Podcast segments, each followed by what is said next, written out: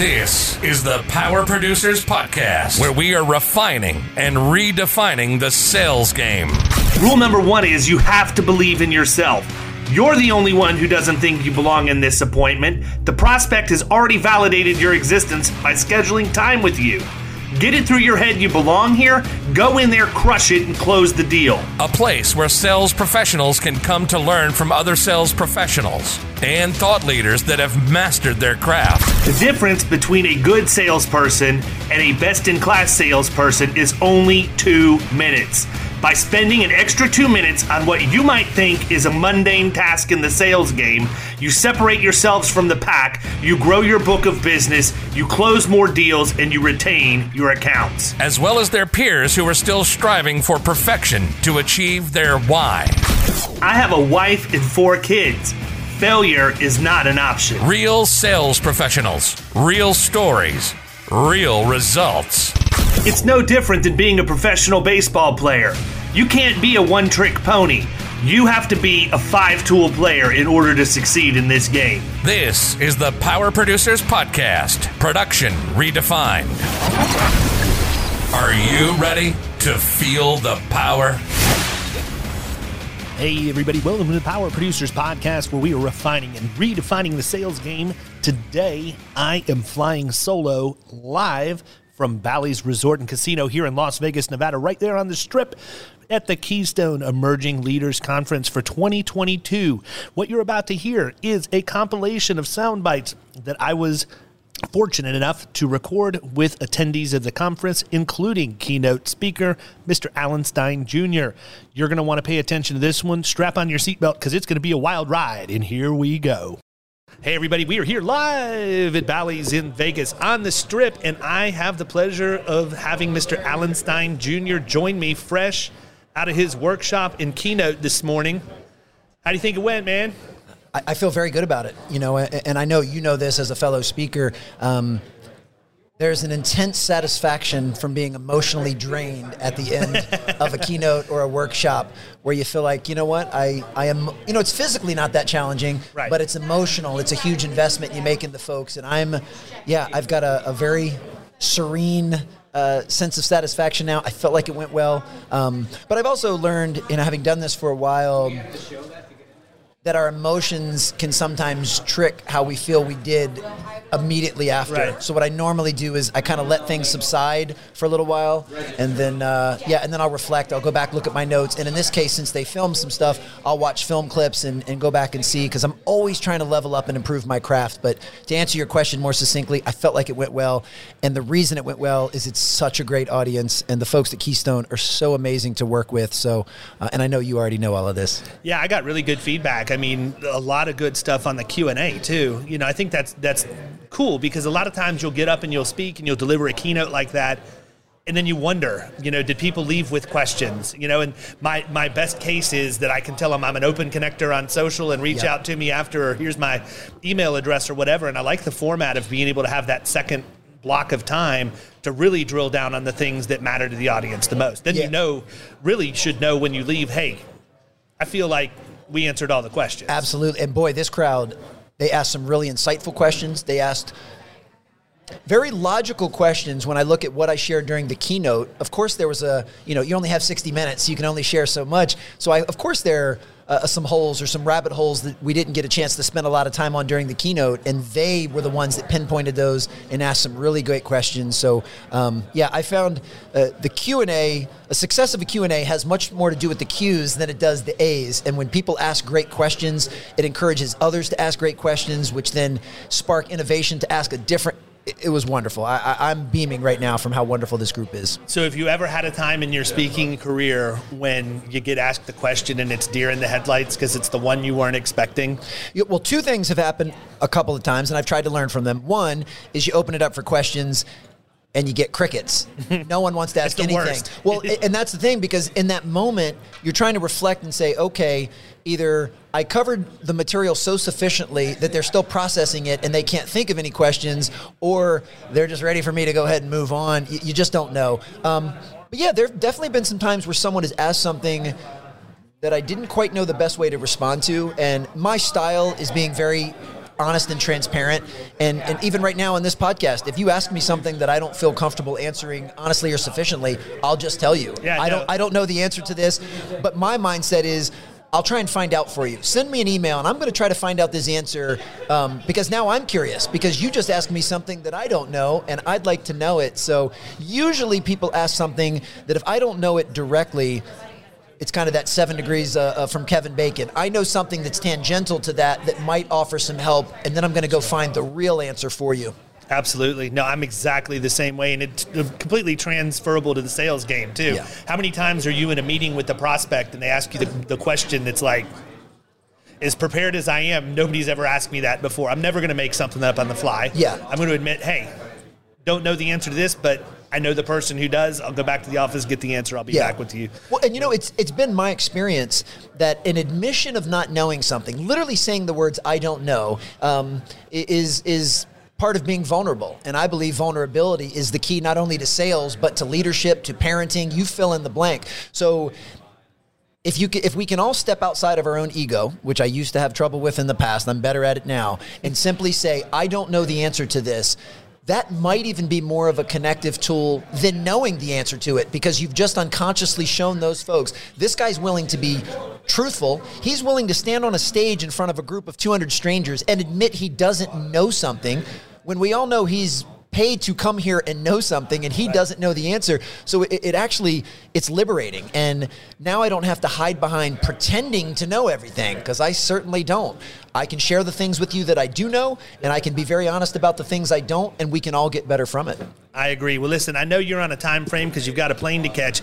Anything that you want to leave is parting remarks. well I, i'm just disappointed that i have to catch a flight because i would love to stay and watch your sessions because i've heard so many people speak so highly of you uh, both attendees and the folks here at keystone um, i would have loved to have sat front row with my notebook out taking notes uh, hopefully they're going to film it and i can get access to it because i know i'd learn from you brother and, and i appreciate you having me on today Absolutely. My pleasure and safe travels, my friend. cool Up next is my conversation with Mr. Andy Phillips, co host of the Playbook podcast. Andy and his partner, Glenn Amorelli, are from the Iconic Agency and they are Keystone members. I got to tell you, if you enjoy this conversation, take just a minute and go listen to the Playbook podcast. It's unique, it's different than any other podcast out there. And when I get together with those guys, we always have a great conversation. Check out this conversation with Mr. Andy Phillips. Playbook podcast. That's right. Tell everybody what's going on, man. What brought you to Vegas aside from the conference? What made you decide to come? I, first off, being asked by your agency is always a good thing. Uh, so the lead, the fact that it's emerging leaders, I always tried to pride myself. I have a big sports background, and uh, you know, I always tell people my biggest honor in sports is being voted captain by my peers. So I always took pride in leadership, and this is one of the uh, you know events that they put on, and I've always been told that they do a great job at that. Really prioritizes leadership and team building, and so far, so good. Well, the event last night to kick things off did not disappoint. My buddy Steven Sedlak and everybody that was in that team did a great job setting the tone. And you're coming out right now after being in Alan Stein Jr.'s keynote this morning. How'd you feel about that? I loved it, and I, my favorite part, you know, he, he did a great job of using stories to relate to people. But my favorite part of the entire thing was him saying accountability is a gift you give somebody, not a burden you put on them. And that's paraphrasing, but I thought that was a great uh, way to look at it. And more on the other side, when you're held accountable, look at it that way. Yeah, no, that that is a, a very good takeaway, and I think it's important too for people who are in leadership to understand that. I mean, accountability is a two way street, and I know that that's something specifically in my agency that we deal with right now as the leader of the organization. I want my team to hold me equally as accountable as I hold them. And as long as they understand that and they participate in that, everything's great, you know. But I think that it, it takes time for your team to get to a point where they feel confident criticizing, for lack of a better term, or holding accountable the person that's signing their paycheck. And after you get through a couple of accountability exercises like that, it, it ends up changing the culture of your organization. I mean, I learned early in my career in retail, one of the best ways to to do that and get the feedback from your team is to have what's called a stop, start, and continue exercise. Okay. And so essentially, we pull everybody into the conference room once a quarter. We're actually changing up doing this a little bit differently now because we're going through the EOS training with traction and all of that. But a quick and dirty way to do it, and, and it's really very effective, is to pull everybody in and get the whiteboard out and say, what do I need to stop? What do I need to start? What do I need to continue? and you may need to do it depending on how your operation runs. You may need to do that with some level of uh, uh, anonymity so that people feel comfortable giving you the good feedback. But you're going to have people that are willing to step out on a limb and give you the feedback in person. And once they understand that that's okay and there aren't going to be negative repercussions from that, it really is magic in an organization. And that starts with communication. 100%. Your ability as a leader to hold them accountable, your ability as a leader to let them know the standard, your ability as a leader to tell them the standards for me as well. And when you see me not in line with the standard, let me know. And to be able to have that awareness and that comfortability as a leader to allow your employees to hold you to that standard, it sets the tempo for everyone. Saying, and I tell people all the time, Tom Brady just retired. down down there in the great great state I know, Florida man. It was so bad too. Like, the, so a lot of people don't know this, but we have a festival that's probably bigger and raunchier than Mardi Gras okay. in Tampa called Gasparilla, and okay. it signifies when Jose Gaspar, the, the pirate that allegedly came in and conquered Tampa, they, they reenact that every year. So you have all these CEOs and CFOs of companies that are on these parade floats that they build and, and hold uh, fundraising events for that are just sloshed, you know, riding down the main drag. And then you have the people coming in in the flotilla of boats and they demand the keys to the city from the mayor and all of that. And it's this massive, massive deal and Tom Brady announces his retirement right in the middle of Gasparilla this year, or it was the fake announcement of retirement. But now everyone's talking about it. Right. And so everything's like you could just see, like on TV, they're broadcasting the parade. It's like, wait, we have breaking news. And it's like, oh, you've got to be kidding me, man. And the thing about Brady, what we were talking about a little bit ago, my in my opinion, the reason he accomplished so much and his teams accomplished so much was because he was a top dog very early on in his career. Yet it's infamous that Belichick was able in team meetings to call him out through years 16, 17, 18. He had the ability to take criticism. Yeah. And what that does for the rest of the team is if I'm, you know, if I'm a special teamer and I'm playing eight plays a game and I get yelled at about four of them and I leave upset, you can't be that upset because I'm going, well, if Tom Brady's getting yelled at, I guess I can get yelled at and held accountable too. That creates an environment that you can have a two-year, decade, two de- or two-decade dynasty. And then two-year baby, little one down in. It also creates an environment where we're not going to put up with Antonio Brown's crap in Tampa, right? Like, yeah, that's that's the whole thing. So you know, it, it's it's interesting because I never really had an opinion on Brady. You know, a lot of people either were gung ho New England fans, loved him, or just hated him because that's just what happens when you're that hate successful. Him, you know, they, they, they hate him, and, and so I, I never really formed an opinion on him. But when he came to Tampa, he gained a fan, man. Oh, yeah. What what he has done, not not even on the field, just the stuff that he does in the community how he lifts up the people around him, that is not an act on TV. We see right. it in real time. And so for me, the bigger issue with Brady retiring is that piece. Is he still going to be around and investing in the community at that level? Because he made a big difference in Tampa in two years. Well, Huge. He's a culture shifter, and that doesn't just mean in the locker room.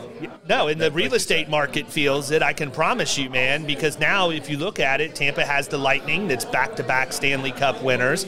We had the Super Bowl with the Bucs, and they got into. The, I mean, it, look, it was a miracle they even got into the playoffs this year with how bad we were limping along, right? Agreed. And then the Rays have been in the playoffs. They were in the World Series two years ago, playoffs again, and if they can ever put it together, I honestly felt like we had a realistic shot of running the trifecta yeah. and, and pulling all three. But you know, leadership is an interesting thing, and I, you know, I think that when people are in the top dog position, they're either loved or they're hated, and you know, the hate isn't necessarily justified all the time. I just think it's people who wish they could have been in that position. And just a real quick story, and then uh, I'll, I'll, I'll, get rid of myself for you. When I was, I had a brief stint with the Green Bay Packers. Aaron Rodgers is a lot like Brady in the sense of people have a very strong opinion one way or another about him. I tell people all the time I'm a major fan of him because of how he made me feel when I was there the day I got signed, I was a tryout guy. The day I got signed, I was the last man on the roster. The single last man on the roster. Yet, the very first walkthrough, who comes up to me, says, "Hey, I'm Aaron." I laughed and said, "I know." I'm Andy. he sits there and he goes over protections with me. He asks me questions. He wanted to make sure I was comfortable with what I was here, the job I was here to do. And he knew in the back of his head, I'm not going to see this guy in five months ever again. Yep. But how you make the last man in your roster feel, how you make everybody feel, that goes miles up. Because there's those are the things nobody ever sees that right that. they see Rodgers holding out they see Rodgers demanding a trade or demanding Correct. that the coach get changed out or whatever else. They don't see all of the things that are going on behind the scenes. And i mean as much of, as much as i think i respect those guys as leaders i respect them more as teammates Yep. right? Having been in organized athletics my pretty much entire life before i got too fat to do anything anymore you know I, I respect that because Yeah. you know the, the natural progression you have it's honestly not that much different than the insurance industry if you continue to up your game. But the people who are great in high school go to college and play. I mean the ones who aren't really good enough to get drafted and then go into the minors but they go to college and play and you may be the best guy wherever you came from. Now everybody's the best guy wherever they came from. And if you make it past college and you go to the next level you might have been the best guy there but now everybody was the best guy there. That is correct. and it's it's insane to see. And so, you know, if if you level up and you constantly can attach yourself to people like that that you see progressing through the ranks, I think it automatically rubs off on everybody around. you. Absolutely, absolutely, and the ability to keep leveling up is hard. Yep. But our buddy Alan there just gave you the his playbook of how to get that done, and I know you guys do a great job as well. I'm excited to hear you talk. I got to follow him, man. We'll see what happens. You know, you Is said it- he tells a lot of stories. I tell a lot of stories too. In fact, when when Tammy asked me about uh, what slides I was going to use, I laughed. I don't use slides. I tell stories and I relate to people. That's how Yeah. I that's how I operate. That, So- that, that's how he was too. He didn't have a slide. Yeah. I, again, you're gonna you shouldn't you. Not saying no one with a slide speaks well, but you shouldn't need the slide to tell your story. You know why I don't use them? Because I have ADHD, and if I have slides, it'll You're make me short focused. circuit. Yeah, yeah. It will. It will be. It, it, it will actually be terrible. I'm much better off if you just let me go. well, I think I think he set the standard, but I know you're going to live up to it. There we go. I'll do my best, man. I appreciate that. you coming by. Good talking to you. Yes, sir. You too. hey, real quick plug for your podcast. Yeah, so uh, my partner at the Iconic Agency, Glenn Amberell, and myself, we have this called the Playbook Podcast. Get it wherever you listen to podcasts. We've had David on, and uh, really, we just want to find out what's in your playbook. Everyone in leadership business has their own playbook. Just like great coaches, you might not take somebody's entire playbook. but You might find that one play that Yep. works for you and your team. That's what we get these people on to do. That's awesome. And I got to tell you guys, if you haven't heard it, you should because the format is really cool and it's entertaining for the people who listen to it. You're going to get a good experience in addition to good information. So take a look, listen to the Playbook podcast. You will not be disappointed. We are back at the Emerging Leaders Conference here at Bally's on the Strip in Las Vegas, and I am with Sean Egan from IPFS. We're going to talk just for a couple of seconds on his experiences so far at the conference, and then we're going to talk a little bit about premium financing and some things we think you guys might want to hear about. Sean, how's your morning been so far? So far, so good. The first speaker, Alan Stein, I think was his name, was fantastic. It was like a basketball coach and very inspirational. I had two or three really good topics that we uh, covered. Was, he was outstanding. No pressure on me for tomorrow, right? Well, he set the bar pretty high, but I think you're going to do fine based on what I know about you. Yeah, we'll see what happens, man. I could. I tell people sometimes when I get on stage like that, it's like the movie Old School when Frank the Tank's debating James Carville and just blacks out for 20 minutes and doesn't remember anything, but absolutely nails it. That maybe that'll happen. But um, you know, IPFS is obviously here because you're engaged with Keystone. You guys are, are certainly a, a vendor that they prefer to use. I know from just talking to the agencies that I have a relationship with that are Keystone agencies. And you know, premium financing is one of those things we never want to talk about, right? I mean, you're you're in that role. We never want to talk about it. We never want to talk about digital advertising or any of those other things. And the problem with that is that's a confirmation bias on the agency principal's part. My my perception, you know, I think that we need to take those meetings because I went for a long time of not taking those meetings and I didn't realize what I was missing out on. And it's not always just about actual financing transaction as much as it is how business is conducted in general. And I mean, I was at Jason Cass's BrainShare back in September of this year. And Davey had been chasing me. Davey Holt from IPFS. Shout out to him. Wish he was here. I don't know why he sold us down the river, but whatever. Um, Shout out to Davey. yeah, and and I met him, and Steven Sedlak from here at Keystone had been trying to get me connected with him, and it was one of those things where it's like, eh, I'm good, man. You know, I don't don't really want to. And then I heard him get up and talk, and when I heard him talk about total pay. Like I'm one of those people that when I hear something that I don't have, my mind is already going in a million different directions about how I can use that in my agency if it makes sense. And what I heard what I took away from a 30 minute presentation was I don't have to screw with agency bill anymore. Yep, That's basically what it was.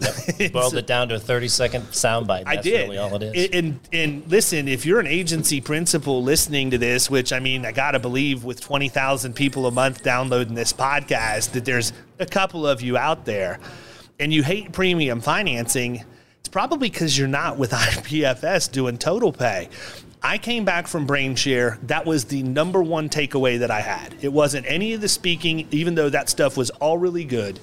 It was I need to fix my premium financing in my agency, and immediately we did it. I mean, I came back. Davey sent me the information to fill out, and with like a day later, we had already run our first agreement with you Fantastic. guys and never looked back. But what I like about it, you know, why don't you why don't you just explain what total pay is so that everybody has a grasp in, in why that makes sense for agencies out there today? Yeah, absolutely. It's funny you put it perfectly. If you hate premium finance, I might ask you the question: Do you hate agency bill more? Yeah, that is exactly. We can take that kind of headache right off your plate. And basically, what it does is that we are really good at collecting money. That's kind of our job. It's the only thing we do. We finance, we collect money. And so, what we've recently expanded to in the last few years is if you have a bill for twenty, thirty thousand as an agency bill account, you can send a link to your customer, and then the customer can kind of self-direct. Do I want to pay this thing in full, or do I want to premium finance? And then they can choose. And I, I kind of picture it as a Amazon. I'm kind of an Amazon Prime junkie, right? Every Monday's like Christmas morning at our house because the wife gets into the wine on Saturday night and we never know what's coming Monday morning. Fantastic. It shows up a little Yeah. package on the front door.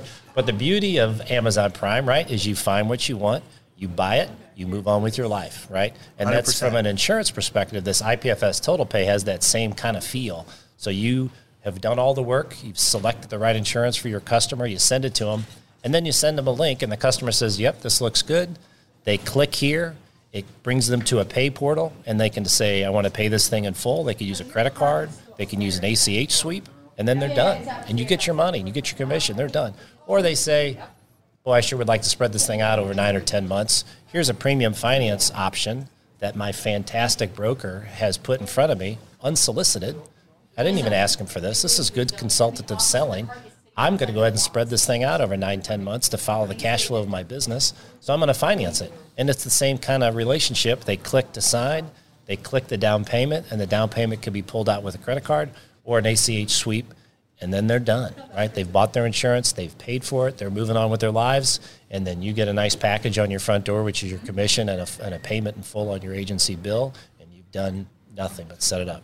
Yeah, 100%. I think that's the biggest thing for me, right? Because we I'm in Florida and you're just not going to write excess and surplus lines in the middle market that aren't going to premium finance. It's just not the case.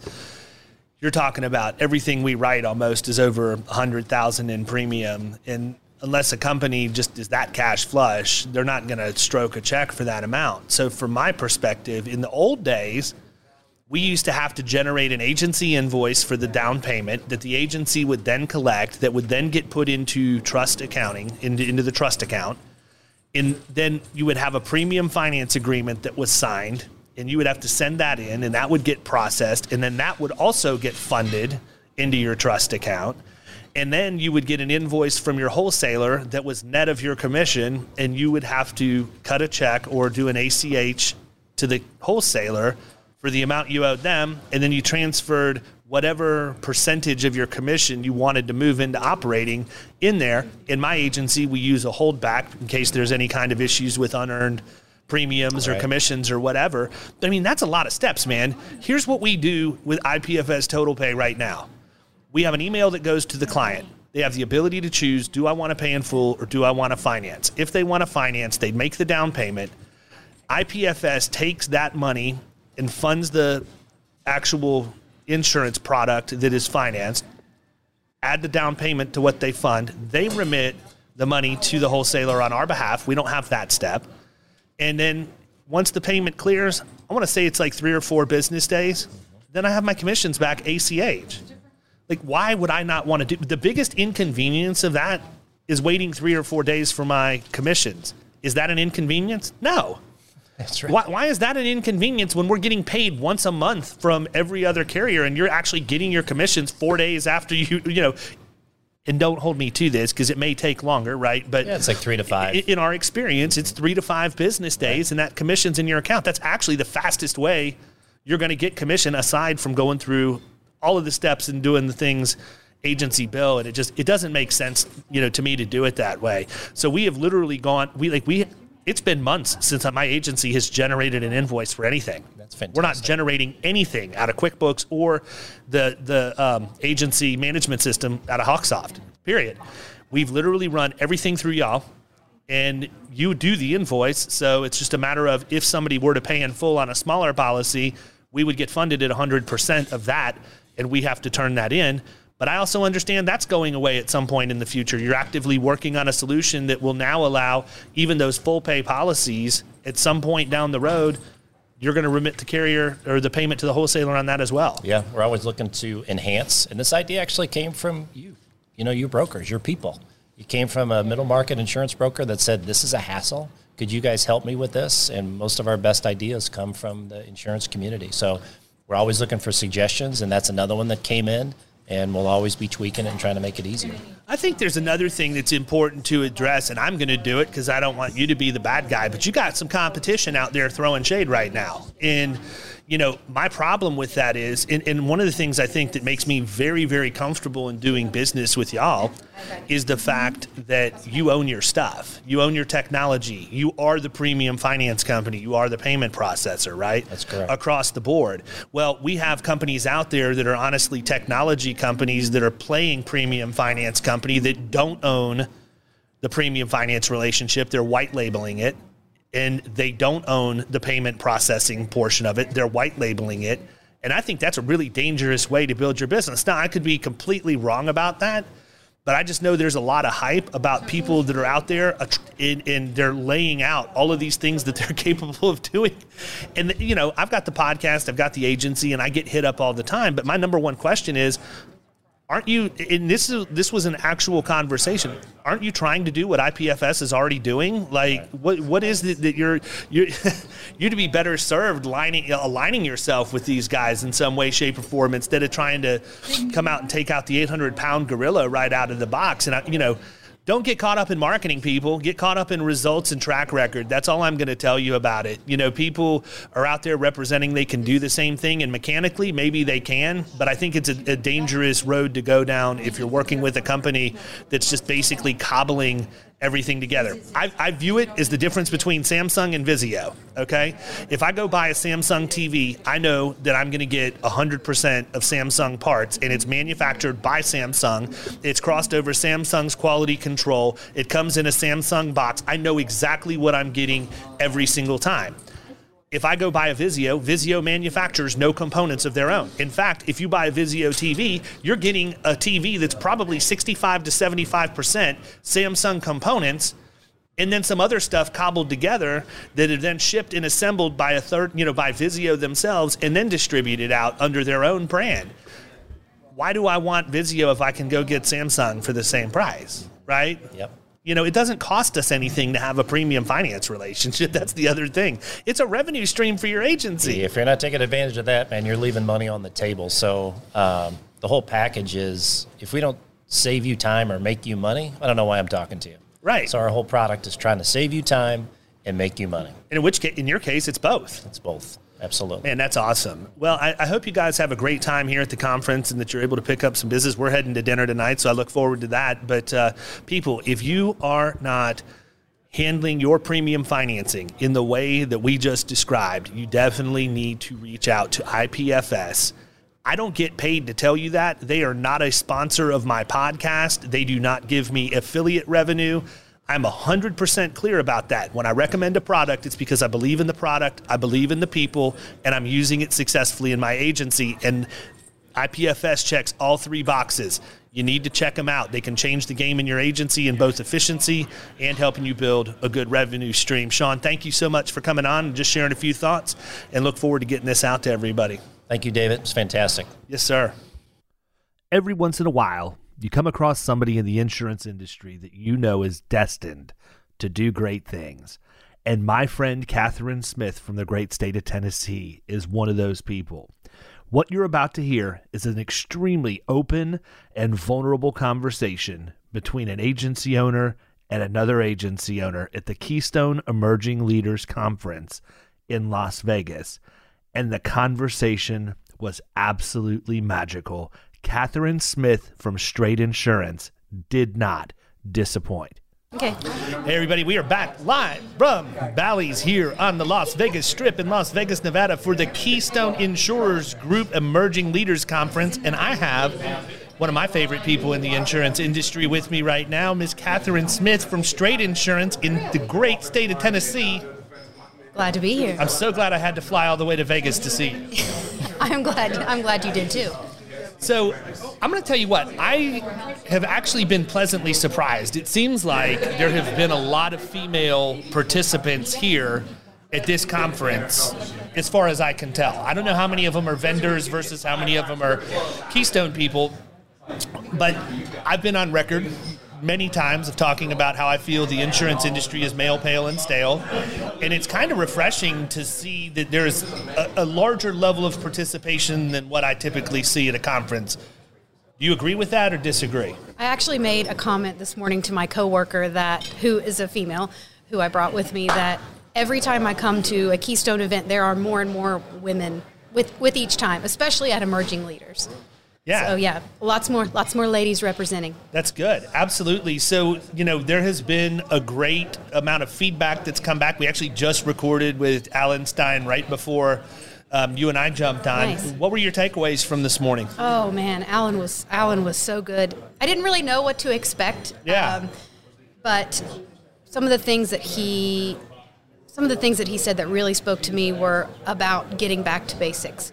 With our team, we talk a lot about that. Um, in our business plan, our first pillar is operational excellence, which means doing the basics every single day. And if people don't work with us because we're nice or because we're friendly, they work with us because we do what we say we're going to do. We uh, meet our timelines and our deadlines. We're always courteous.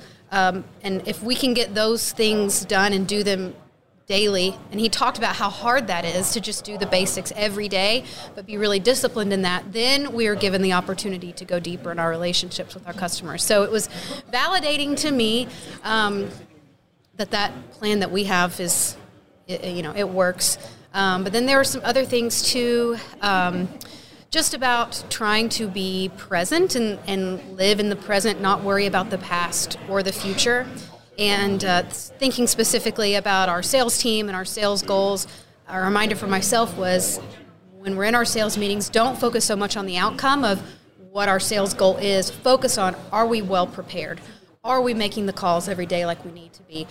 How are we getting back to basics on uh, meeting our sales goals so that if we don't make it at the end of the year, we'll know that we did all the right things along the way to try to get there. And if we do, we'll also be really proud of the hard work we put in. I think it would be hard for you not to get to where you want to go by the end of the year if you're focusing on the basics. And it's almost like you crawled inside my head for a little bit because one of the things that I've been talking about a lot lately is the fact that I think many times is the leadership of our agencies, we're so worried about the outcome that we forget about the process. Mm-hmm. And specifically in production, and it may be a little bit different when you're dealing with personal lines or smaller commercial where it's a little bit more of a transactional sale than it is when you're you're out trying to differentiate yourself. But at the end of the day, there is a defined and i'm actually got a book coming out about this very very soon there's a defined set of behaviors that producers need to have and they're not they're not awesomely you know glorious for us to be out you know there's there's no real sexiness to what we do every day. It's just a grind that you're constantly doing over and over again. It's getting your calls in, your marketing drops, your emails, all of the things you need to do. But as the agency owner, if you haven't, and, and I know you have because you already said that you have a business plan, which puts you ahead of a lot of the people that you compete against.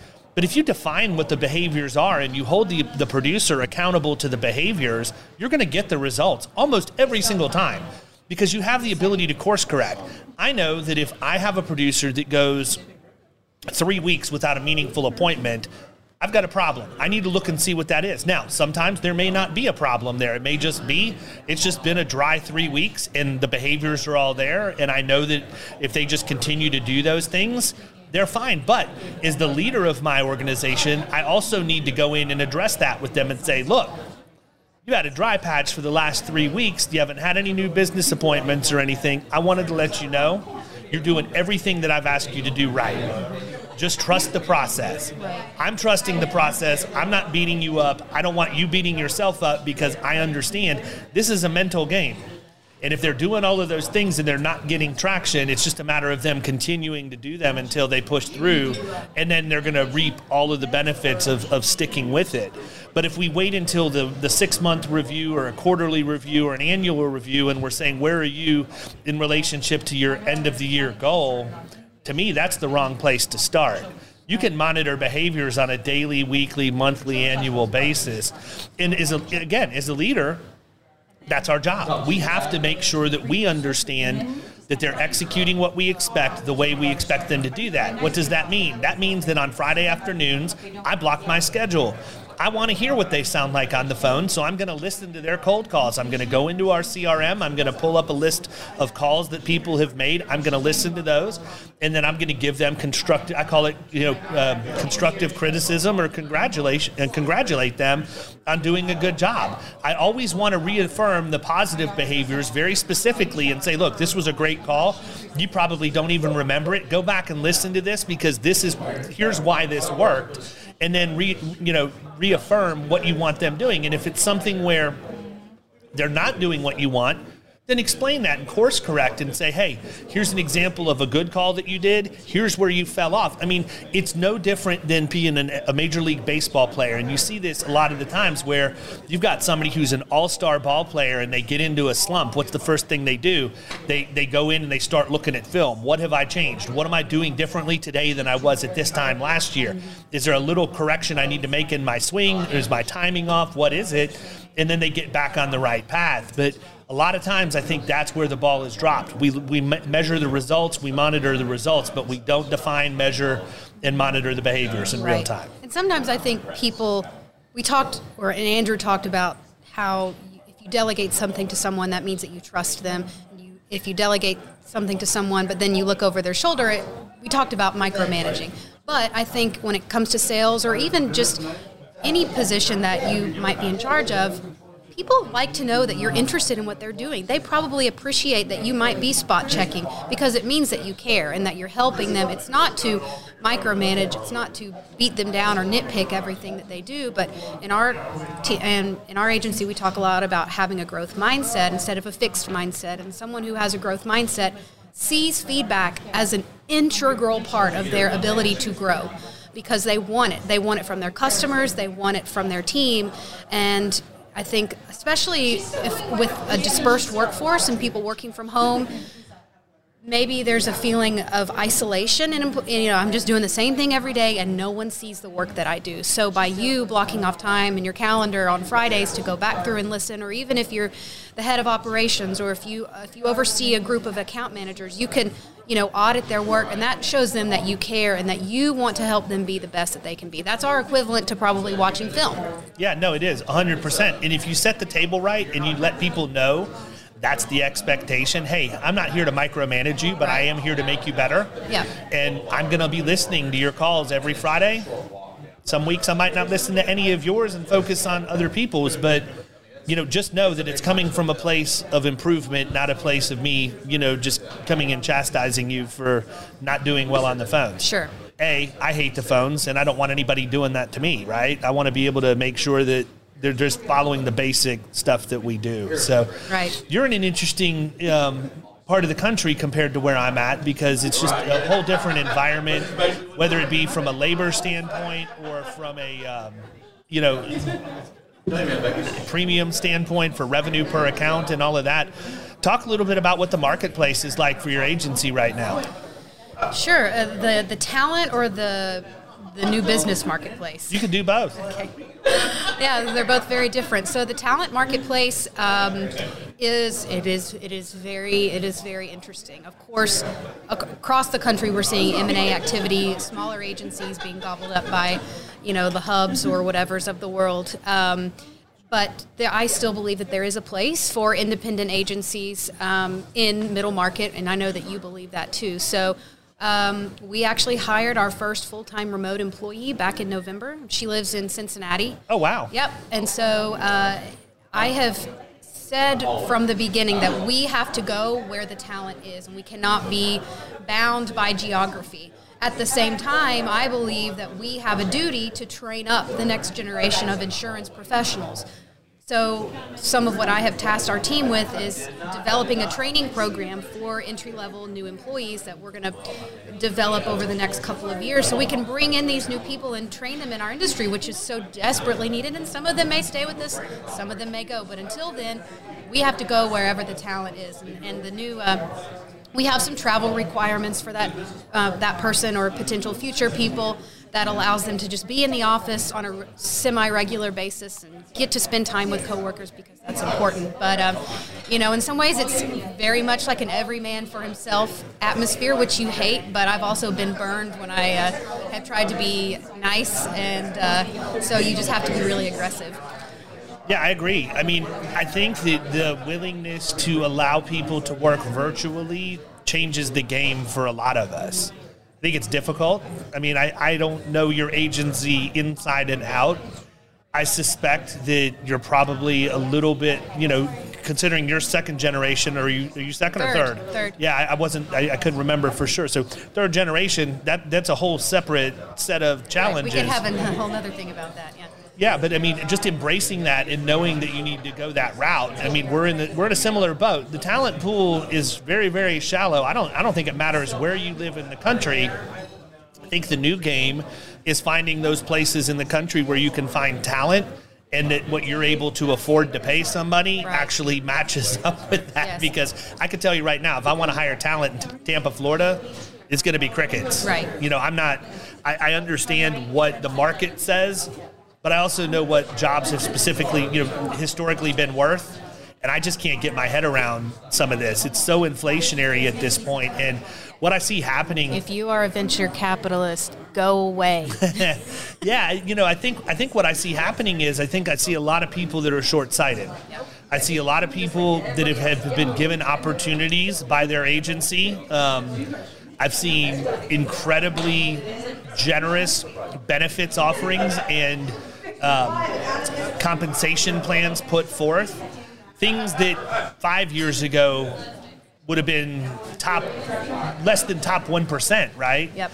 And now I see people, you know, producers and otherwise just scoffing at it, thinking, oh, wow, you know, uh, no, I can immediately go down the street and get more.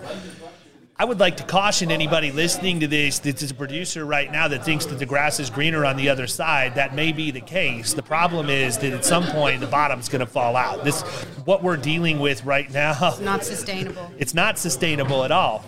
And you know, we we have to look at the long view, the the big picture and things. And I mean, I think that's one of the things. I think it's probably easier for an account manager to look at that than it is a producer, right? I think that producers, by by and large, overvalue their position in the organization. It's not that they're not important. I mean, top line revenue is extremely important, but you know, at some point, you're going to have to produce. Period. Right? Like you can only go so many places and get an opportunity to come in and it, like. And I've seen this where where I see this happen a lot and, and this is 100% why in my agency I don't hire producers from inside the industry.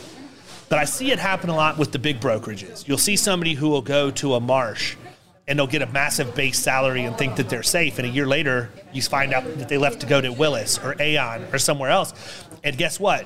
At some point, you run out of big brokerages that you can go. And, and you know, I've, I've have a saying, I say it all the time. If you're a producer and looking for a job, you're not a producer, period. Because good producers understand that when they get into an agency environment, that's willing to invest in them and take care of them, as long as they go out and produce and give the agency the same level of respect and effort that the agency is giving to them, they'll be wildly successful, make more than they ever can, and they'll have a place there forever.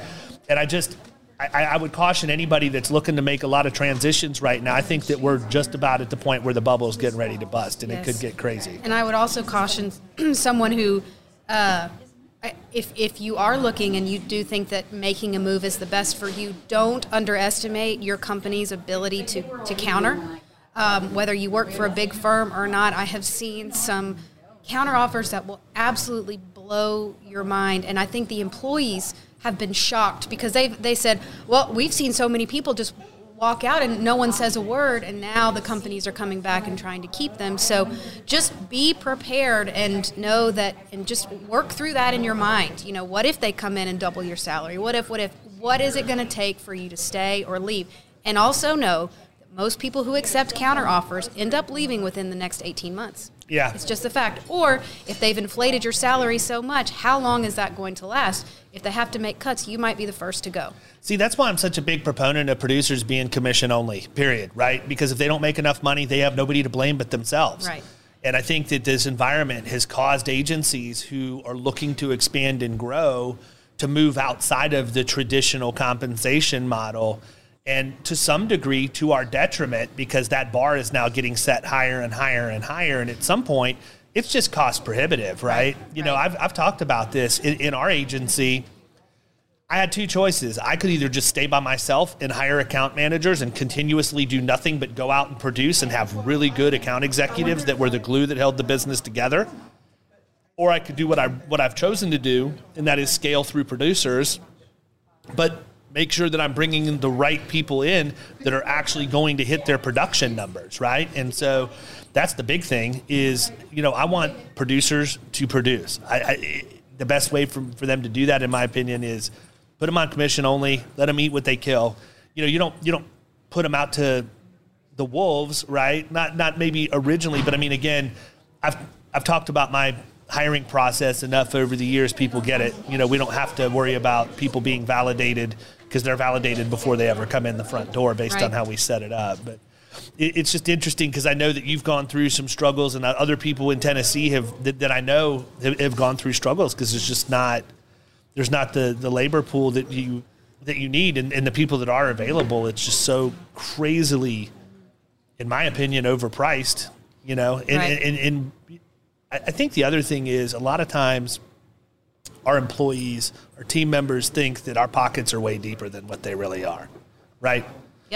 I mean, for an agency right now to survive and go out and hire, the agency has to have that long term view because they're having to give so much to make the offers and bring people Correct. in and keep them. Well, we were just finishing our budgeting process and we were looking at how much our payroll and benefits costs have increased over the last five years, but then also looking at our the number of people that we have in the agency hasn't really changed that much. And of course, we want to make sure that we're fairly compensating our people, but you know, right now it is feels like it's it's it is the bubble's going to burst soon. Well, I can tell you, we released payroll yeah. this morning, and I got the email while I was here to go in and see the payroll number, and I was like, yeah, yeah. you know, when did this happen? Yeah. You know, I, I, just ran it two weeks ago, and it's already more than it was two weeks ago. I will say um, a couple of things. If you're for agency principals, if you're looking at your hiring process and trying to screen people, just some things that I've learned over the last couple of years is one is you know the Thanksgiving dinner test. Will a person would you bring this person to your family's Thanksgiving dinner? Um, would you feel comfortable?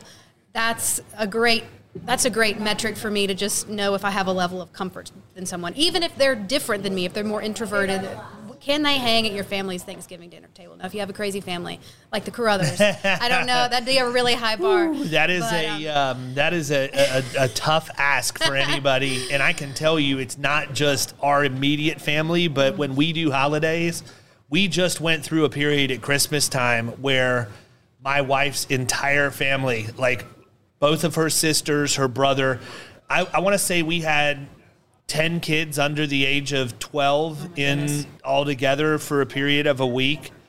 And like my contribution to the whole thing was I went out and I bought enough fireworks to close down Disney for a night. So I was everybody's hero, and they There left me alone the rest of the week. But man, you get that loud New Jersey family together like that, it, it hits every single preconceived notion that you've ever thought. Right. Um, the other the other two things I'll share is uh, I learned a, a framework actually through Keystone a couple of years ago, and uh, is is a person humble, hungry, and smart. If they're all three of those characteristics, then they will be a good a, a good team member. You just described actually- Josh Gurley.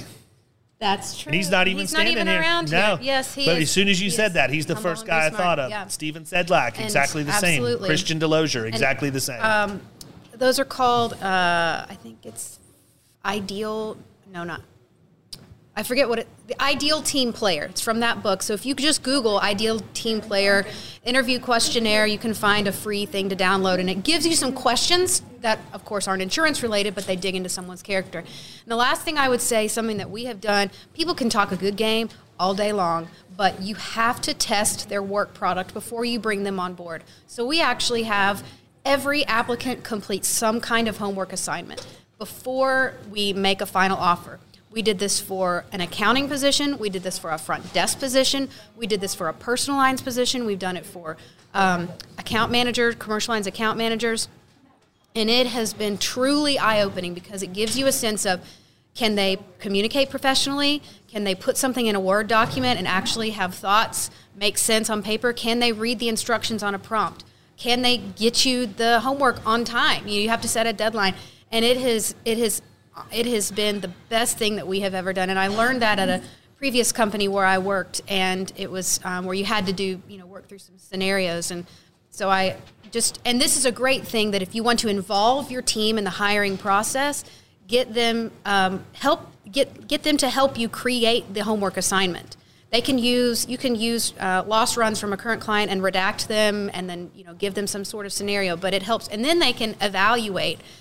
Homework comes in, and the team can read and say, "Oh, uh, yeah, actually, this," and then it gets them excited, or they say, "No, that that person's not going to cut it." So those are the three things I would say. you know what? Those are three good things to end on. And I know that you have a session that you need to get We into. HR tips. I want to be there. For Oh that. yeah, absolutely. Listen, if there is anything that I took from the last 20 minutes, it's that we need more Catherine Smith on Power Producers. So I know we can go down a lot of rabbit holes. I want to make this the official introduction or the official invitation rather that it's open whenever you're ready. I want to have you come back on and spend an hour just drilling down because I know that you have a lot to bring, and I really appreciate you taking time to talk to me today. Well, hey, it's it's it's a thank you for the opportunity. Love being here in Vegas. We're having fun, and uh, yeah, this will be session one. there we go. Sounds great. Thanks. I can't think of a better way to wrap up this podcast and put a stamp on a successful Keystone Emerging Leaders Conference than to share this conversation between me and my three good friends, Josh Gurley, Steven Sedlak, and Christian Delozier. Listen up, people, because there is gold that gets spit over and over again in this session. All right, everybody, we are back live at Bally's in Las Vegas, right here on the strip with the golden voice, Steven Sedlak. Thank you for having me back. There he is. I didn't even have to boost the bass on that. Mr. Josh Gurley. What's up, everybody? Good to see you, David. And last but definitely not least, Mr. Christian Delozier. None of these guys are strangers. Hello, hello, hello. Looking sharp as always, my man, DC. Thank you. Yeah, yeah. So, um, action packed morning so far, huh? Yeah, we had Alan Stein on, man. He uh, that guy is just full of energy. I mean, his mindset on everything is just at a different level, but his energy is just out the out the top. I mean, Yeah, Alan brought the heat today, Yeah. for I'm, sure. I'm like thinking, like based on what I've heard, that I need to like shotgun a bang energy drink on stage right before I start tomorrow. well, you're high energy too, I, so I, I think you'll be okay. But if you want to take it up another level, I think he's in better shape though. When I get high energy, I get out of breath. So, Well, the best thing is the person that's going to introduce you tomorrow. well, no, this is a whole. that's going to that's going to get you hyped hold up. hold and on, hold This is a series of events, right? I'm, That said, like, tell the story. I'm story. introducing Josh Gurley, who will then be introducing David Cross. There's a lot of introductions here.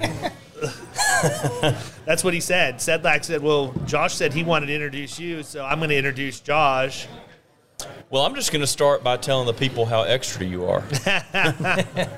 Dude, I, I mean, I showed up with this rig for recording at the at the event. That's pretty extra. That is extra.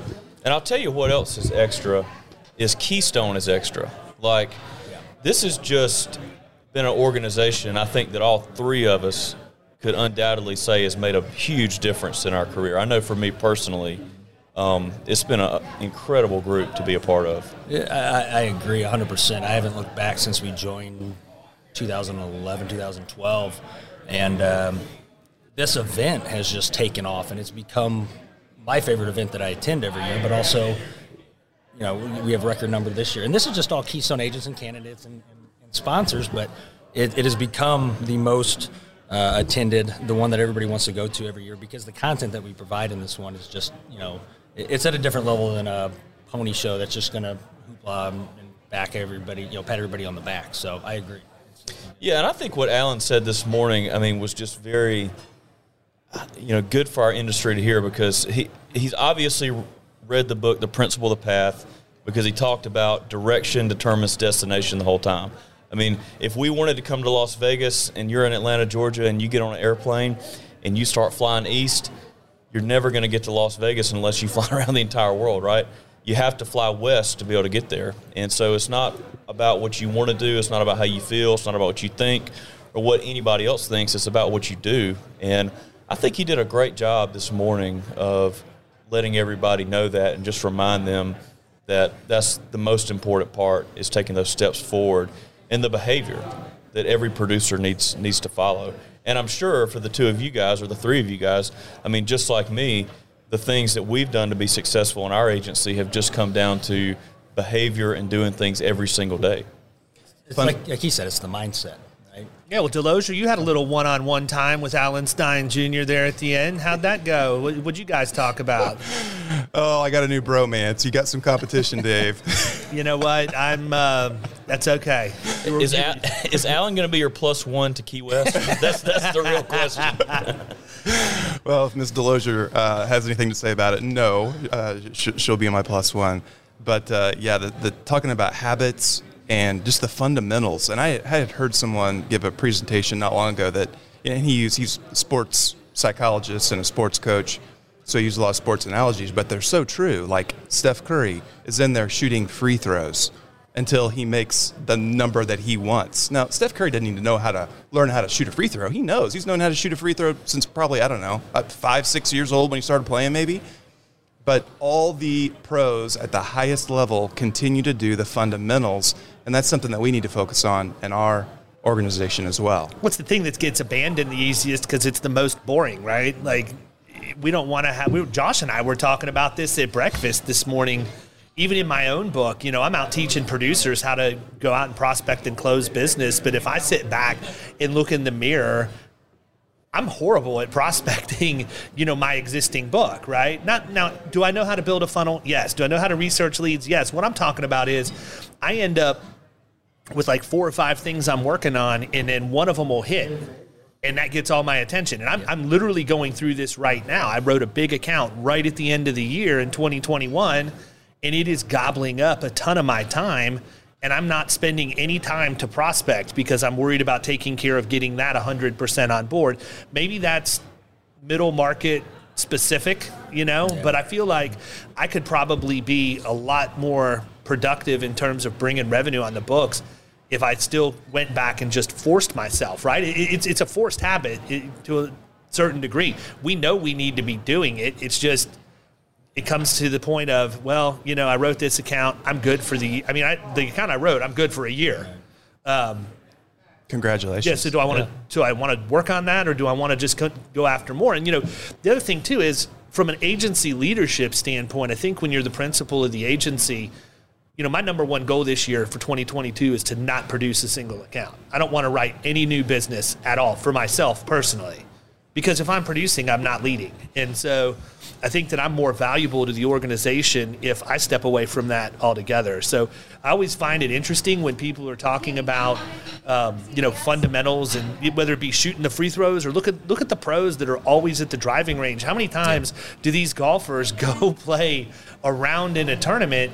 And then the next thing you know, they're right back at the range right after they're done playing that round to get ready for the next day. And then they show up early that next day to get warmed up and have that routine. And I think that sometimes it's just easy. It's like exercise or diet or anything else. You take one day off and then it's a week off and a month off. And the next thing you know, you're off the rails completely. Well, if you look at it, every great athlete in the world has a coach. Every golf, Every single Tiger, one. Tiger Woods has a swing coach. He's got coaches. He- maybe not anymore, but he used to be. He had coaches. So the people that have the mindset that they can do it all themselves without any help or anything, I, I think that's an absurd statement. And again, I think going back to that fundamentals aspect that he was talking about when he said that, you know, about the basics that they practice. That I literally wrote down cold call, cold call, cold call. Again, I do it. That's how I prospect business. Do I do it enough? No. Right. You know, if I set that every day as an hour, that I'm going to cold call for one hour, the, the amount of opportunities I'm going to have are going to be way greater. It's just you got to focus and put that mindset in place to do that. Well, that's the first thing. It's got to get on the schedule. You, you have to have that on the calendar. For me, if I have it on the calendar, it's going to get done 100% of the time. I joke about it. I've probably said it four dozen times on the podcast. I'm going to say it four dozen in one. I'm like frickin' Ron Burgundy with the teleprompter with my calendar. If it's on my calendar, I'm going to do exactly as it tells me I need to do it, period.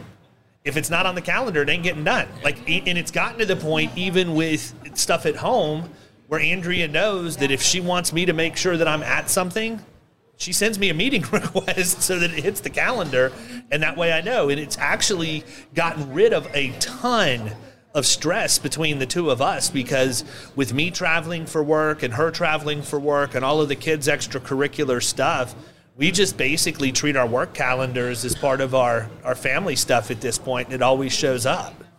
we'll, we'll go into the sports thing. I, so I heard the statistic that for, for a guy like Tiger Woods that's made you know five hundred million dollars on the PGA Tour, the difference in somebody that plays on the PGA Tour and somebody that plays on the Korn Ferry Tour is not as big as you would think. It's one quarter of one stroke per round. That's it, right? And, and, and that's the difference in playing for a million dollars a week and playing for a hundred thousand dollars a week. So it's not like these guys are coming- Also, not a bad option, by the no, way. Also, also not a bad option. But the, it's not like, like these guys are five or ten strokes around better. It's only one quarter of one stroke, and um, you know to go to Steven's point about prospecting, you know, and we brought on an account last week. We've been working on this account for quite a while. Um, IPFS really helped us on this account with the financing. Um, but it was a group of, of physicians, and it was over three hundred thousand dollars in insurance premium. And so we spent a lot of time on this account. We wanted to do a great job, you know, for the client. But for like two or three weeks, I mean, it was like every single day, all day, working on this or talking about this or going back and forth with somebody on this. And then for three solid weeks, I did not make a single outbound prospect call. Now, that's on me. I could have modified my behavior, and in my head, I was like, look, I've already received an agent of record on this account. Like, I know this thing is closing, it's just working out the details. And, you know, and I wanted to spend all my time on that to do a really good job. But again, I didn't do what I needed to do in finding the you know the next opportunity. And that may be something that's just common in middle market, where you're going to have a quarter and you're going to really run it up in that quarter, and then maybe the next one's not so big. Well, but that's the problem, right? That's why the next one's not so big, or the one after that, because we end up getting getting distracted and focusing all of all of our effort on, on one account and, and pushing the other stuff to the side. And we, you just can't quit prospecting. Period. None of us can. Like we always should be prospecting. Period. We go to dinner tonight. I'm prospecting, right? but I mean that that story, you know, for the listeners they that are hearing this, this is going to be edited down, obviously, but. I just spent a good amount of time with Sean Egan from IPFS talking about their product and how, how great it is just from the total pay standpoint and the fact that it's taken and completely removed agency bill from my agency, right? But in your situation, again, it talks about why it's so important to have the relationship with the finance company, which I told I told Sean when we were talking. I don't want a relationship with a premium finance company. That's the last people, like one of the worst people for me to want to talk to until I need them. And so it goes like everything else. You ignore, you ignore, you ignore. And then all of a sudden I'm sitting at BrainShare and I hear Davey Holt from IPFS talk about total pay. And I'm like, holy crap, this is like something I probably should have listened to all the other times Steven Sedlak told me I needed to talk to Davey. Right? But at the end, you know, so we made that change. But I mean, in your situation, you went back to them and you asked for very specific terms to be addressed, and they made it happen. Absolutely. I mean, we, we went to them and said, this is a, a physicians group. These people are, you know, great pay, great credit. And, and they really stepped it up. And, and I don't know if I should say this on the air, but they gave us a rate that was 3.25%. Yeah, I probably shouldn't have said that. May- may- Maybe David can, can edit it out. But I'm telling you, Well, pre- no, I- I and- but, but look- that's unheard of in the finance world. Well, I think that's to your point, right there. You have that relationship with them now, and with Davey and these guys that they know you. They know what kind of quality uh, accounts you're bringing to the table, and they're willing to do that. Are they going to do that for everybody? Probably not. But if you get on a level with them and get that relationship built, they will do things for you that other premium finance companies might not. Well, and they certainly are doing things for you that people who don't have their own premium finance company you know, are able to do. Right? Yeah. I mean, there's a lot of people out there right now representing themselves that they're an actual premium finance company when they're really renting renting somebody else's paper. You know, I could tell people I have a Lamborghini if I'm borrowing it from Turo, but it doesn't mean that There's a it's Ferrari mine. sitting down right out front out here. So anyhow, not to beat that horse, but I mean, people pay attention to premium financing. This is the second time you've heard it out of like four conversations. Make it happen. IPFS is fantastic. There are other options out there, but they're all way behind as far as I'm concerned. Christian, you have said like literally nothing. I know. I'm just sitting over here taking it all in. Come I'm on, take- man. take- taking notes. What are, what are your biggest takeaways from this morning so far? Now, now from what I understand, and I wasn't in there because I was out here manning all of this stuff. Um, because based on the demographic that I've seen out on the strip, I could go in there for five minutes and come out and see this like s- sitting out in front of Paris with, with a tweaker going nuts. But um, I understand that it was like a keynote followed by a workshop, which is similar to the format that I'm going to do tomorrow. What what were the takeaways from the workshop? I assume that there was a lot of drill down there. It, was, it ended up being more of a Q&A Yeah, than it was Q&A, a, a which, workshop. which I think is good because that's what people, you know, they got the questions that they want to get answered. So he's addressing what people wanted to hear, which is very similar to what you do. But I mean, Christian had some good questions. And Oh, I some bet he good did. stuff out of it. Christian Christian is one of the most cerebral people I know. He like he is a chronic cerebral He's a chronic he is a chronic thinker. Like he is always thinking about something. Christian's question was so great because he he, you know, prefaced his question with like a four minute statement, and he said, "Okay, I am now ready to ask my question." Well, I always got a lot. Hey, you put a microphone in my hand. I've always got a lot to say. Now I'm just taking notes here in this conversation, but I wanted to share something with him, and that was just a, a mindset that I've tried to implement. And you know, I've learned something from you, and that's with your calendar. You mentioned a minute ago. You get intentional with your time. You have to. Not only your clients, but your team members and your family. So getting intentional in 2022 was one of the things that I really wanted to focus on. And I used the, uh, the, the comment about, and it, it's not, I probably needs a little polish, but you know, I don't like anybody to cheat me on anything. So if I don't like anybody else cheating me, I'm not going to cheat on myself, whether that's working out or that's doing my meditation. Did you, did you have that same mindset? No, he's got a little he's got a little statement though that he talks about it's okay to cheat on your job. Oh yes. Right? Yes. Mm-hmm. Which is a great book, Choosing to Cheat by Andy Stanley. I'll give that a plug on the podcast, but but Yeah. you should check that out. Principle of the Path and uh, and Choosing to Cheat. I'm waiting. Great. You told me you were going to send it to me, and it still hasn't arrived. I guess I'm just very unreliable. I'm choosing to cheat on you.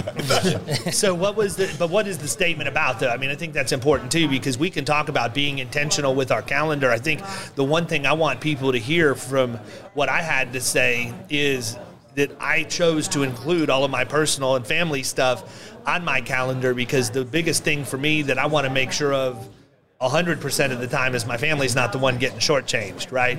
I'm Yeah. very, very intentional. And has it cost me business? It absolutely has. But you know what? I honestly think that because I have my priorities right, that I've also gained business from people who respect that. So he used the is it was it Lou Holtz that he talked about Yeah. in there with the acronym WIN.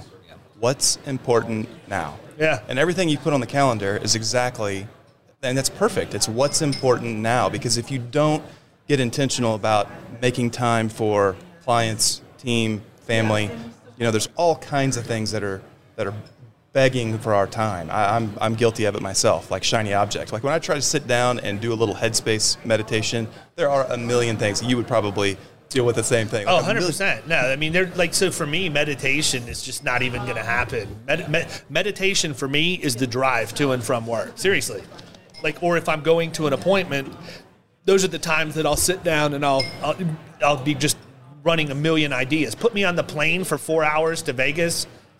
It was like almost uncontrollable. Like my mind was going so many different directions.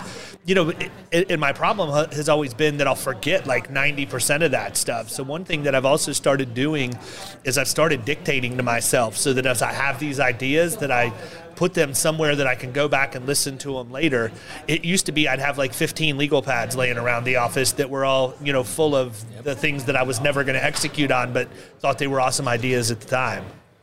Well, I think to your point, Christian, you know, he was talking about, um, you know, bookends of your day, the first hour and the last hour, how important it is to have that structure in there. You know, and, and I think people always try to find that. Oh, what should I be doing? What do I need to do? What you know? Somebody asked him, "What do you do for the first hour and last hour?" And I think it's important for people to realize that you just need to find what works for you. You know, don't look at, you'll find this help self help book that tells you this is what you need to do. Everything in there is not going to be for you. You Yeah, need right. to figure out what is best. Like meditating, it's not for me either. I'm not going to meditate. Just not going to do it. Um, but working out, yeah, I need to implement that more in the morning. I feel You might you might better in the accidentally fall asleep if you meditate. I mean, I know you operate on like 24 hours a day right now. Yeah, I think about 30 minutes, 45 minutes a night. So You get the random text from Sedlac at midnight. and then again at like 5:30. I was gonna say midnight's early. Like I've woken, I've woke up. I'm at the age now where I wake up a couple times in the middle of the night, and I'll have to do my trudge back and forth to the bathroom. And more nights than not, there's a text at like two o'clock in the morning from Sedlac. Well, well, then there's there's nights that catches up with me, and I go to bed early, and some people text me and they go, "Dude, what's wrong? You're not answering." I'm like, "I had to go to bed early." If I had your sleeping habits, I'd have conquered the world twice by now.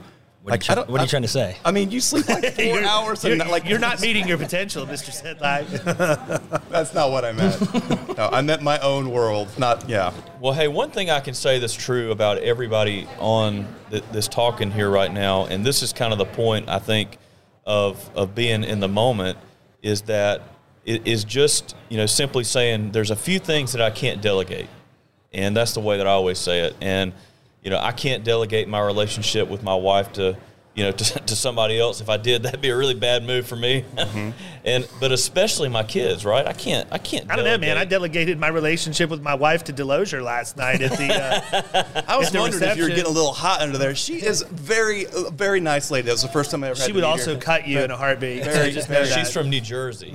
yeah, but your you know your kids. I mean, you can't delegate your relationship with with your kids either. So, uh, you know, I, I think sometimes we just have to keep it all in perspective and and, and realize that we get to do this. We get to be an incre- in just an amazing industry. You know, I think it's what Cass that says it's the greatest industry God ever created. Yeah. and and so. Um, I agree don't with know. that, man. I mean, I, I could have been at home this morning, or I could have been sitting on the Las Vegas Strip eating a fabulous breakfast Where'd you guys go? with uh, Josh and his wife. We went to Par- the little Yeah. cafe over at Paris. Yeah. It was fantastic, right? Yeah, it was it was amazing. The people watching was was even better. Yeah. That's a, that's one of the best parts. Of The, the, the best part about it was when we were walking to Paris, there, were, there, were, there was a guy, and he, he just walks out of CVS and he just spikes like a three quarter full Modelo. Yeah, a tall boy. A tall boy of Modelo just slams it down. Just slams Did he it. do It the goes tornado? Did he spin it around? And You do know the what? He actually did. He did that and he slammed it down and then he just started like going off on himself. And it's like this is not what I normally deal with before breakfast at No. home, you know? He hadn't gone to sleep yet. That's He- the he funny might be thing living on about the street. Uh, th- no, there's a 1000% Yeah. chance that's the case. Yeah. But it's just like I don't know, man. It was it's just an interesting experience. But I know this. I know that there are plenty of times I wake up and have breakfast in Key West, thankful to the insu- uh, thanks to the insurance industry. Or I was in Denver a couple of weeks ago, thanks to the insurance industry. So, Yeah. you know, a lot of times I think that there are people out there that they get caught up and they they're worried about hitting their numbers, hitting their numbers, and and maybe they lose. Um, they lose their passion or they lose their drive. And you know, one of the things that I say all the time is the paychecks are sexy, but the process never is. And you have to embrace the grind. You have to hit the process. You have to make your dials. You have to make your emails. You have to do all of that stuff. But there is greener pa- there are greener pastures on the other side that when you push through, it's not just monetary. It's the friendships. You know, the friendship that I have with the three of you guys and um, just the relationships that you make and the ability to, to earn and travel and do all that. Holy cow. Like, what other occupations do you have that flexibility and ability? Not very many. Not many. Most of them you got to go to school for another eight years or so. so. Yeah, you don't even have to go to school to do this. Yeah. You just Seriously. in, in Georgia, you have to take a forty-hour class, and and that's get a license. You know, I don't. What, what is what's it like in Missouri? Similar. See, in Florida, I, I always thought I couldn't believe like how easy it was to get a license in Florida, and then I realized we're like one of the hardest because we were 200 hours in class. Like when I went, I went to school eight to five Monday through Friday for five weeks. Well, that nothing chaps my ass more when I hear people talking about, oh, this person was talking about their insurance. They're not even licensed. Like people in our industry sometimes make it out to be like we hold a law degree. Yeah. It's really not hard to get licensed. But the good agents can separate themselves. But I, I just it just blows my mind when people get so upset. I get it, I understand it's a law. You should talk to somebody that's an advisor and it has the license, but it's it's not hard to get it. It's just what you do when you have it that makes you successful or not successful. I think this would be a good segue. That in Missouri, and I don't know, are you Missouri? You're Illinois. Yeah, I'm Missouri. Okay. So it is, in my opinion, too easy to get licensed, which is why you shouldn't look when you're looking for an insurance broker. You shouldn't be just stopping with who's licensed. Like, look at the credentials behind their name. Like, you've got CIC and CRM, and you, buy, you guys both have CRC as well. Um, I couldn't suffer through the CRM. I should. I need to get back going again. Yeah, you should. But Alan Steinwood. Don't don't cheat on yourself. oh, you guys are gonna. Here's a goal for Gonna burn Delozer me out. 2022 CRM. I do have other goals in place.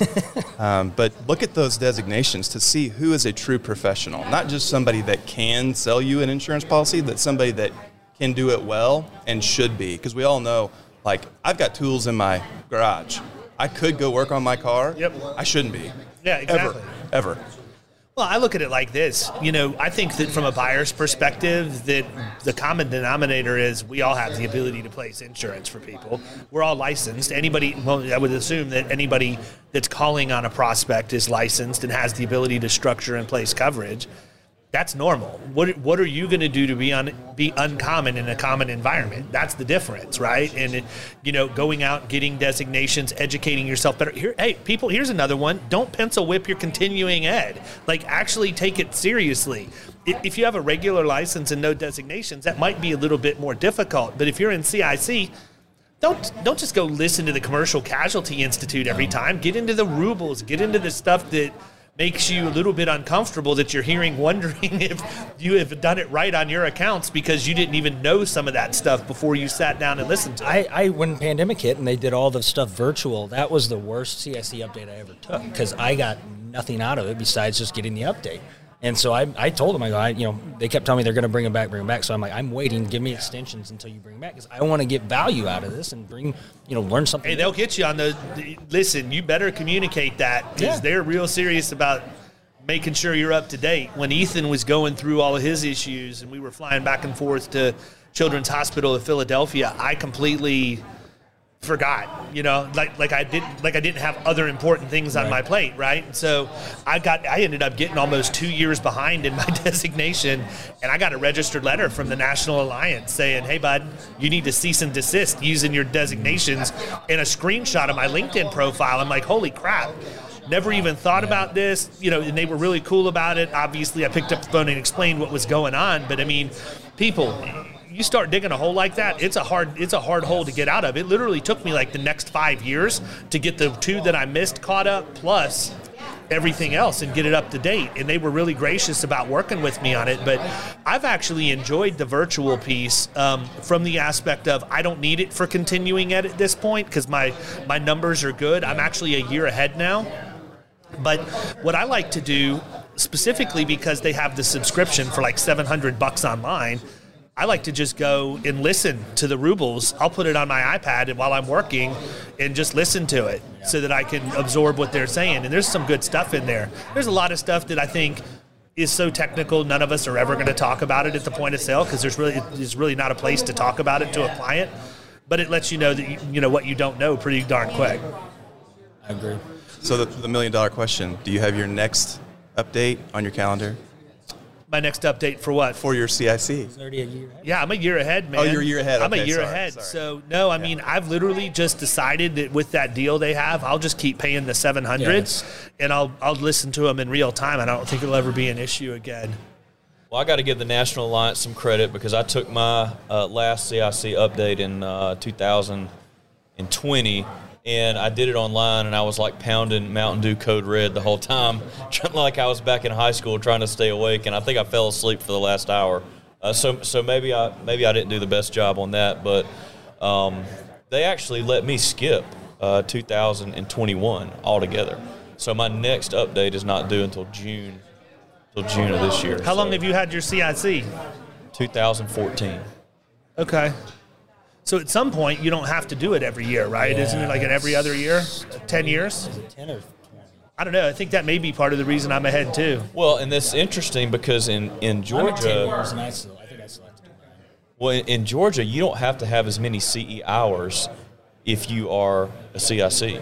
So I think they probably figured, you know, figured that into the, the calculation because they're like, well, if these guys are only going every other year, then we need to reduce the amount of CE that they that they need to take. So, but I think where it really helps you is just. Um, you know the practical application. I mean, because they get in there and they read the policy forms, and some of that stuff can be can be kind of dry.